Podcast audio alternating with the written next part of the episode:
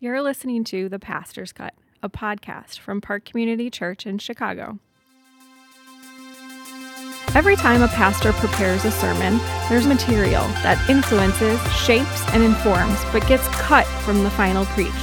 That's why we started The Pastor's Cut, to give you a chance to go behind the scenes and access the content that informs the teaching at Park each week. If you're wanting to grow in your understanding of and fascination with the Bible, you've come to the right place. This is the Pastor's Cut, and we're your hosts, Sharon Brandis and Trevor Lovell. Welcome back to another episode of the Pastor's Cut. We are joined with our guest today, Raef Chenery from Hello. our South Loop location. How are you? Wonderful. Glad to be here. Good. So Trevor and I know you, but for our listeners that do not yet know you and your family, can you share a snippet of who Raef is? Yeah. Uh, so I'm Raef. Uh, I'm the pastor down at Park South Loop. Um, let's see, I've been part of Park for oh, over 10 years now. Uh, and for the first four to five years, uh, I had a corporate job and I worked in the city. Uh, And then about six years ago, was kind of called into pastoral ministry as I was wrapping up my seminary. Uh, married to my beautiful wife Sarah, and we got three kids. My oldest is five, little Ruthie, and then our two twins are three years old, and uh, their names are Joy and Mira. Awesome. Ruthie's a great big sister. Yes, yes, and I, I like to joke that she's the the little mama. She she's like her mom with their little ducks in tow around the house, and she kind of makes them do all the little chores she doesn't want to do, but shows them how to do it the right way, Oh. Yeah. and kind of teaches them and guides them. She's a good big sister. She is. She's wonderful. She is. Yeah. And Raef, your story of how how you came into ministry is kind of interesting because it wasn't like you came right out of high school, went to Bible college, seminary, and then it was it was you were working a corporate job, just going to church, were just engaged, and then through that kind of felt the call into you know full time ministry. How did that come about? Oh well, that's a very long story, but to get, Yeah. to give you the very quick version of it, Yeah. um, you know, I think what happened is I started taking seminary courses uh, part time at night, and For fun? Uh, it was with the thought that God might call me into ministry. I had Okay. been a Yeah. missionary right out of college, and, and at, at the time I thought maybe full time ministry would be what God would call me to. But I was finding a lot of joy in my work Yeah. uh, in corporate America. And um, as I was taking classes, God was just putting this burden on my heart. Like, I. It, it, it became this increasing thing with every class I took in seminary. I'd come home to my wife and be like, I don't know what this looks like, but I have to tell someone about what I'm learning. I have to teach this. Yeah. And it got to the place where it was really hard to just contain it. And along that same time, there's a kind of a couple cool stories in there, but right around that same time that I was kind of beginning to feel maybe there's a transition happening in my life, even though I'm loving what I'm doing in corporate America. And I frankly, I thought I'd be here for a lot longer. Um, right about that time, Park uh, kind of called me into the ministry as well. And so there was this alignment of what I felt God was doing in my own heart. And Yeah. then my church was kind of calling me into the pastoral work. And uh, as my wife says, the stars kind of aligned. It took us about six months to kind of really process that and think through what that meant for our family. Yeah. Yeah. Uh, but God, in His kindness, uh, has brought us here, and we I wouldn't look back. This has just been a sweet journey. Yeah. Yeah, that's great. So you preached this message at the South Loop location this past Sunday. Yes. Can you give us just a quick recap of the sermon? Yeah. So this week we're you know we continued through the book of Exodus and we got to Exodus chapters 19 and 20, um, which are the classic, the kind of famous passage where God gives the Ten Commandments in chapter 20. Uh, and I kind of had two kind of two big goals with this sermon. Uh, the first one is I think sometimes especially when we come to passages that are really familiar for a lot of people that have some kind of familiarity with the Bible. But frankly, with the Ten Commandments, even people who don't have familiarity with the Bible have heard of the Ten Commandments. Um, there's just a lot of familiarity, and I think sometimes there can be a a dullness that can kind of or a non excitement about it. And so one of my hopes with the message was to fuel a an excitement and a profound kind of sense of majesty and awe and the graciousness of God in these Ten Commandments, which is kind of a traditional passage that we maybe have heard many times before and forgotten the power of it all. So, one was to kind of incite majesty in people. Uh, but two, the real big idea of the sermon was kind of wrestling with what do we do with these Old Testament laws? And uh, what I kind of said is pulling from some New Testament um, language that's used in Hebrews and in Colossians. The Ten Commandments, in a sense, are shadows. Uh, they're good and they're these amazing laws that God gave, but ultimately the shadows were always intended to point us towards the substance, which is Christ Himself. So in the Old Testament, they had this shadow that they lived underneath and they had to obey these Ten Commandments, and it was to guide their life. And they were good laws, they're wonderful laws. Even today, I think Christians should still be living by these Ten Commandments. They're good moral laws. But ultimately, the shadow always points us towards the substance, the fullness, the reality of what the shadow is pointing towards Jesus. And so, if we want to know what the heart behind any of the Ten Commandments is, we've got to go to Jesus and see his life, see what he taught, see how he explained those Ten Commandments. And then we begin to get to the heart of what it's really all about. And so, just to kind of give you one quick example, if you take, you know, one of the Ten Commandments is don't commit adultery. That's a wonderful law. Christians should still be living by that law today. Uh-huh. And yet, Jesus shows us that while that was a great shadow of a law, it always pointed towards the fullness which we find in Christ. And in Christ's mm-hmm. teachings in the Sermon on the Mount, he explains that law. And he says, You've heard it said, don't commit adultery. But I say to you, if you even look at a woman with lust in your eye, you've already committed adultery. Mm-hmm. And so here the shadow is finding its substance. And so as New Testament Christians, yes, do we need to live underneath that shadow? Great law. Yes, wonderful. And yet, yeah. we find the substance in Christ. It's a much higher law, the law of Christ. And mm-hmm. so we mm-hmm. look to Christ for how we ought to live our life and how we ought to understand the practical ways of living out the Ten Commandments. Yeah. I feel like I could ask a million questions off of that, but we're here to find out what was cut from your sermon. So, what's the first piece of information that got cut from your preach? All right. So, both my kind of two points we'll talk about today are things that I referenced in my sermon, but frankly just didn't have enough time to really dig into the level I would have liked to. The first is trying to understand the fullness of the Old Testament law. And I'll be careful here because next Sunday uh, we're going to be opening up and talking more about the law because there's many more laws in the Old Testament besides just the Ten Commandments. Uh, and so I don't want to dig too deep into what happens next week. But the Ten Commandments and all of God's law have posed a theological point of discussion for Christians uh, throughout the history of the Christian church. We tried to wrestle through okay, here are these laws that were given to God's people under the Sinai covenant, under the Old Testament. They were to govern God's people. But now that Christ has come, what do we do with those Old Testament laws? The fullness of them.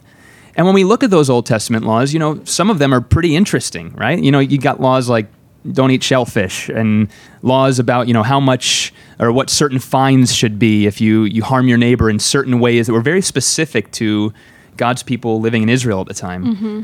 And then you also have these wonderful laws like the Ten Commandments, which seem very practical to our life today. And so, if you take the fullness of all the hundreds of laws that are in the Old Testament, what do we do with them? How do we submit to them?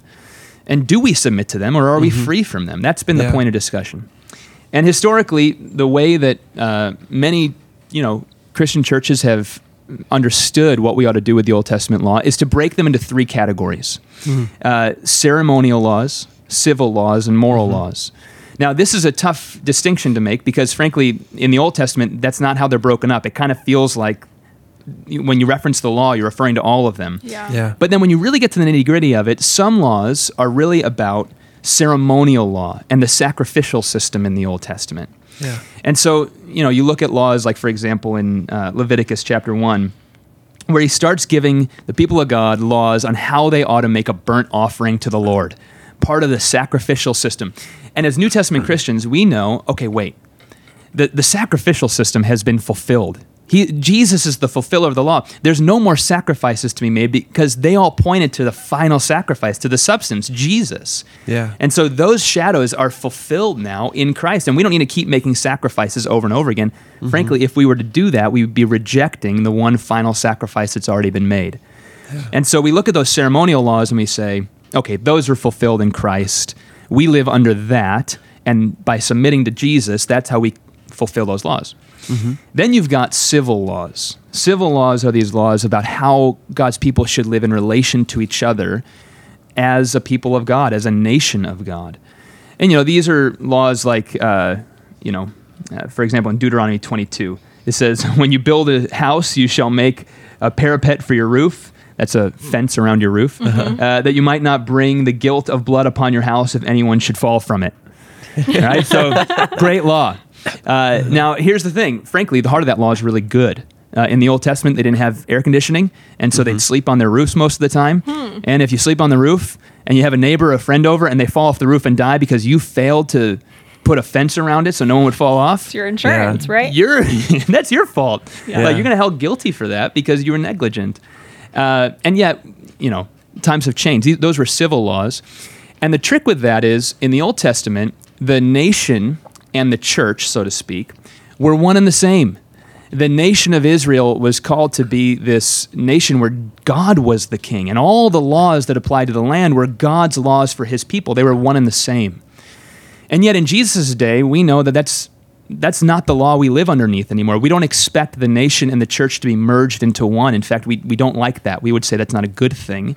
Um, even Jesus, right? He says, "Pay to Caesar what is Caesar's, and to God what is God's." And he, we see that the kingdom of God expands over many nations, cultures, tribes, etc.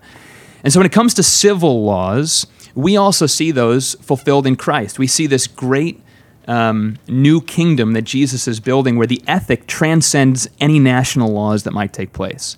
Great heart behind those civil laws, and we should understand them, and yet not necessarily directly applicable in the ways they might have been in an Old Testament nation state of Israel. Yeah. That leaves the moral law. Mm-hmm. So if we're saying the civil law, the ceremonial ceremonial law are fulfilled, uh-huh. we don't have to necessarily submit to them anymore. What about the moral law, mm-hmm. the Ten Commandments? And that's where I spent most of the time this week saying the moral law has not changed in any way. I really believe that those are shadows, just like the other ones were, that find their fulfillment in Jesus. Still very good laws. We should be submitting to them, and yet we know that Christ has kind of given a fuller understanding of what all those were. And the case study of this is really um, the, the big challenging of the challenge of the Ten Commandments is the Sabbath. So that one, for example, over history, Christians have wrestled with: should we be keeping a Sabbath, uh, one day of rest a week? Should we be six day workers or seven day workers, so to speak? and uh, and and some people say, hey, look, no, all the law has been fulfilled. The fullness of the Sabbath is found in Christ, and you're free from that law. We now have the fuller, more beautiful rest that Hebrews talks about that is found in Jesus alone. And that's true. We do. That is a wonderful, true thing. Jesus gives a greater, fuller rest than simply the Sabbath law. Yeah. And yet, I would hold, and many traditional Christian churches would hold, to the understanding that the shadow of the moral law is not done away with. We still submit to those laws, but we understand they're reflecting off the fullness of what Jesus has accomplished for us and the fullness of who he is. Mm-hmm. And so I think the moral laws are still in uh, a huge part of a Christian's life today. And yet we don't end there. We always look up to the substance, which is Jesus. Mm-hmm. And we Yeah. see the shadow in light of what he said and spoke and lived his life. Mm-hmm. So that's kind of a quick summary of the first point. And, and, and frankly, just the, uh, the challenge that the question of what do you do with the Old Testament law has posed to many thinkers throughout the history of the church. Yeah, yeah, it's not always an easy question, but that, that breakdown is helpful. Civil, ceremonial, and moral laws. And yeah, in Sabbath practice, right, th th- there is a more full rest that we get as followers of Christ.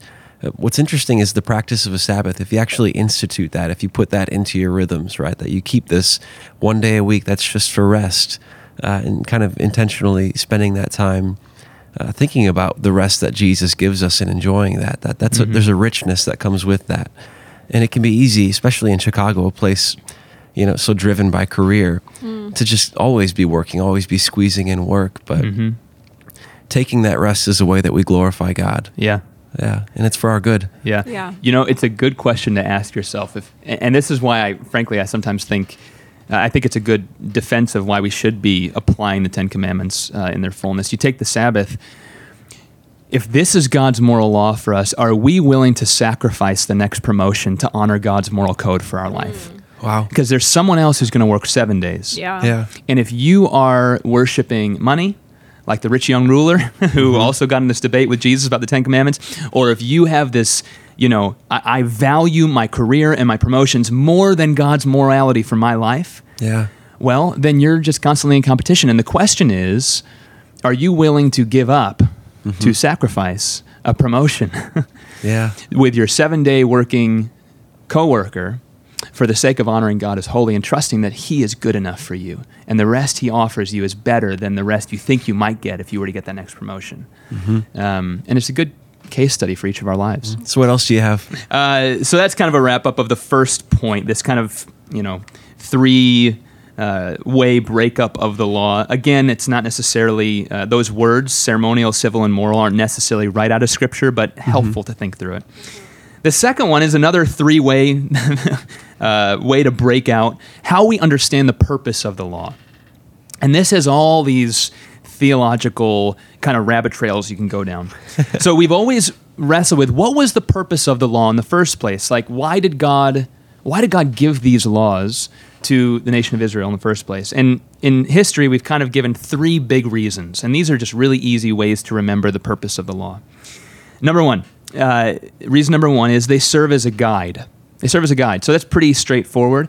When God reveals His law, His code of morality for His people, it shows us where to go, how to live, how ought we to live, how ought we to think about what is right and wrong, how ought we to think about society and how we ought to be living as a society. And so it serves as a guide. Uh, the second one is that it serves as a curb. And what I mean by that is uh, it serves as a restraint upon the wicked intentions we might actually live out if we didn't know God's desires for our life. Mm-hmm. Meaning, you know, the Christian church holds to this doctrine of total depravity. It's this idea that Yeah.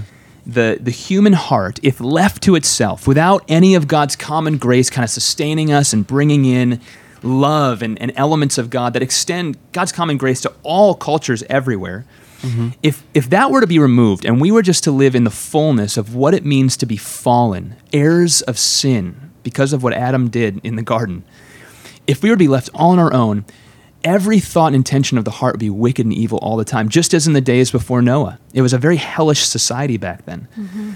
And the idea of God's law is not only do we have this common grace, it doesn't let us fall into that depraved of a situation, a society, but we also have God's revealed will for our life that curbs the wicked thoughts that we think about sometimes. So when an evil thought or intention comes into mind, I can run that through God's law, run that through uh, His code of morality, and say, okay, I'm not going to do that thing I thought of doing because I see that that's not honoring to God. It doesn't mean that it stops us from doing all evil because we're all sinners and we fail all the time. But in some ways, it serves as a curb, restraining some of the evil we may have thought about doing. Mm-hmm. And in that sense, it lifts up all society. Yeah. Yeah. Real quick for our listeners that haven't heard of what common grace is, can you define that in a short little sentence? Yeah That's a great question. I am wrapping up the longest book I've ever read in my entire life. Is it all on common grace? the title is Common Grace. oh, geez. Uh, this is a big, thick book by a great theologian named Abraham Kuyper. Um, it's been fascinating. And the idea of common grace um, is way too complex to summarize quickly, but the quick version is kind of what I just said. Uh, the human heart is fully depraved. This is where we need to sit and wrestle with the doctrine of sin. And when we forget this doctrine of sin, we begin to think way too highly of ourselves the the the biblical worldview is that we are fallen and sinful, and the only thing we bring to our salvation is our sin. We don't bring any goodness. We don't bring any you know salvific. Uh, uh, virtues on our own. The only thing we bring is our sin, and everything's been corrupted. Our mind has been corrupted. Our heart's been corrupted. Our will has been corrupted. And yet, the reality is, is that when we look out around the world, I've been loved very well by Muslim friends. I've been loved very well by non Christians throughout my whole life. Mm-hmm. And we look out at cultures around the world and we see elements of the Imago Dei, the image of God, being lived out in many different ways to different degrees from culture to culture and from religion to religion. Yeah. And what we would say is that's what's called common grace. God, in His kindness, has not allowed the depravity of our mind, heart, and will to bring all of society in the globe into the fullness of what could happen if we were left our own, but rather, all people get this common grace uh-huh. that sustains them and brings in elements of the love of God into family. This is why we see the love of a mother to a child across Yeah. all cultures. Yeah. That's not because we naturally do that. We're sinful, fallen people. It's because God's common grace is sustaining us, and He maintains elements of the Imago Dei across all people everywhere, Yeah. in varying degrees Yep. and in Yeah. different ways, and yet it's His common grace sustaining us. Helpful. Yeah. Thank you. Yeah, little theological rabbit trail there, but good one to think through. And the third one, so it serves as a guide, it serves as a curb. And then the third one, and this is really what's really important, it serves as a mirror. Um, I heard one pastor say it serves as an MRI machine. And what this means is that the law stands as an accusatory finger pointing at us, accusing us, and revealing what is really wrong with us. So, in a sense, like an MRI machine, when you pass your life underneath that MRI machine, it diagnoses the problem for you. Yeah. And it shows you that you are sinful because nobody lives up to the Ten Commandments. Mm-hmm. And if we don't even live up to the shadow of the law, Yeah. you know, when the substance has come and we see Jesus and we compare ourselves to him, which is what the standard will be over our life on our judgment day, we fall very short. And so it serves as a mirror reflecting our problem, but then also shows us a solution. The solution is Jesus himself, who gave himself for us on the cross, shedding his blood that we might have forgiveness of sin, and then fueling us for a life of increasing Christ likeness. Mm-hmm. Mm-hmm. And so it serves as this mirror reflecting the problem, but then also the solution, Christ. And only through him can we begin even to really understand the heart of the law in the first place. Mm-hmm. You talked about uh, the depravity of our hearts and um, what that looked like in Noah's time. And I even think of, uh, I did an in depth study on the book of Jonah and the Ninevites and how depraved they, I mean, Yeah. they played soccer with heads and Yeah. crazy things that Yeah. Wow. we couldn't even stomach today. Yeah. But I think as society has uh, changed in the last few years, this moral law, um, the shadow of it was, you know, murder's bad. It's not good. Um, stealing, not good. Uh, but society's starting to be more fluid. It's starting to be more gray, not so much black and white. And I can only imagine what that looks like for how the gospel um, can come into someone's life. I know here on staff we've talked a lot about how do we share the gospel with people, and it's changed compared to how it was in the '90s and early mm-hmm. 2000s. And um, but I wonder what what people's hearts feel in this gray zone because mm-hmm. how many times have I heard, or Trevor, have you heard that? Um, you know, someone may say, "Oh, I don't believe in that," but if that's your truth, then Right. you live into that. You live into who you are, what you believe, and it's this uh, dismissive. Well, you do you. I'm going to do me. I respect your beliefs. You know, Yeah. and so Yeah. So I think if I if I'm understanding your question correctly, and that is uh, I think it was just a point of It's debate. sti- I don't think. I gave you a question. Yeah. So it's a statement that begs a follow up. Okay. Um, I think there's two components to that. What you just said. So Mm-hmm. I actually I shared in my sermon this fascinating story. I was sharing the gospel last week. Um, out in Chicago, and came across this young man who self-identified as a postmodernist, which Hmm. is just he almost like assumed it as a religion, like a title, which I've Uh-huh. never heard anyone do that before. Uh, but what postmodernism says is there is no truth. All truth is relative. You know, your truth is your truth. Let me be because my truth is my truth. Your morality is your morality. Let me be because my morality is my morality. And the reality is that's a failed worldview. It just it doesn't stand up to the world that we live in. Um, yeah, I pushed on him, and I shared my sermon a little bit more on this. But I pushed on him. I said, "Then what do you say to the Nazis?" who they all got together and as a society agreed it was good and just to break the Ten Commandments and kill and murder people who were not uh, had done nothing wrong simply because Right. of their ethnicity. And he, as a faithful postmodernist, looked at me and said, "Yeah, that was good and just because they thought it was good and just, and who am I to tell them it wasn't?" And I shared immediately. I said, you know, it's a very dangerous place for us to be in a society. Is we're beginning to call what is truly evil good. Mm-hmm. That's like Yeah. the full reversal of God's design for how we ought to live. And I got to share the gospel with him. So there's that component where if we really hold to a worldview where your truth is your truth and my truth is my truth, society falls apart and we don't practically live that way. We all agree that there are some universal laws that say killing is bad, unless you're so stubborn hearted that you can't see the, the, the frailty of the postmodern philosophy of life. But I think an even more dangerous perspective, and what I see more often today, is a moving a movement beyond postmodernism, which says your truth is your truth, my truth, my truth, into this space which I don't even have a title for it, but just this idea that people don't care at all. That they're, they're not even interested in the conversation. Um, and I see this particularly among the youngest generation coming up. Um, the more conversations I have with them, there seems to be a not caring about morality at all. It's not even my truth is my truth. It's that the conversation means nothing to me. And I think that's just a very dangerous place to be in uh, because, frankly, morality does matter.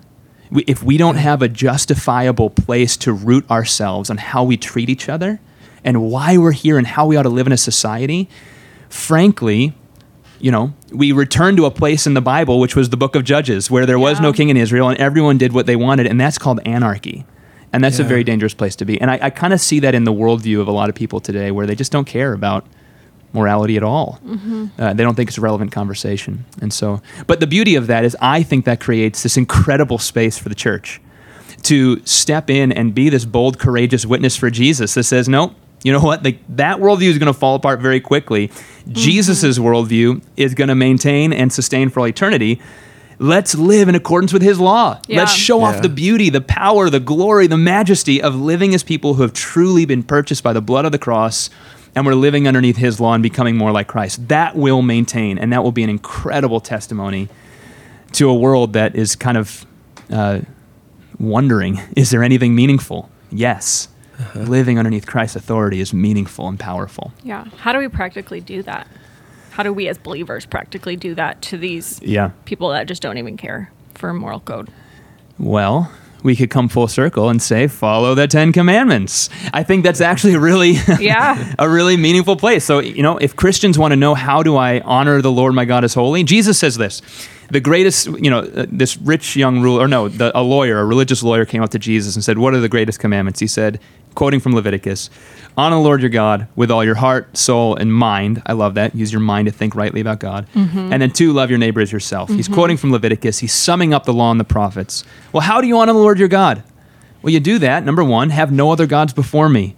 Don't worship false gods. Don't worship your job. Don't worship money. Don't worship your spouse. Don't worship kid. Worship God. He's the only one. Yep. Don't make God into an image. In other words, don't make don't choose the things of God you're going to worship and the things of God you kind of leave off. Take God on his terms.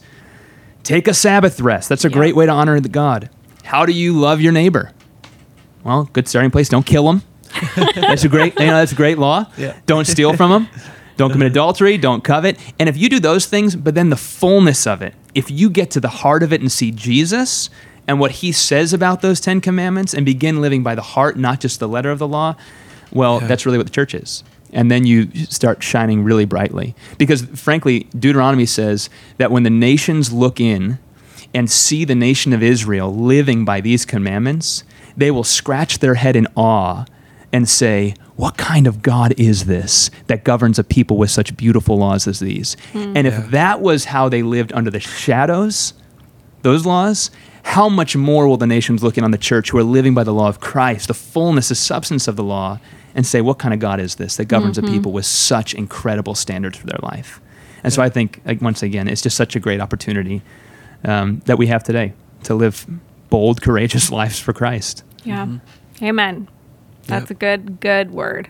Well, thank you, Raef, for joining us this week. Yeah. Thanks for having me. And uh, I do just want to say really quickly, uh, Sharon, congratulations on your engagement. We're all very happy for you. Whoa. Thank you. Yeah. Thank you. Congratulations, Sharon. Shout out to my fiance, Matthew. Uh huh. Yes.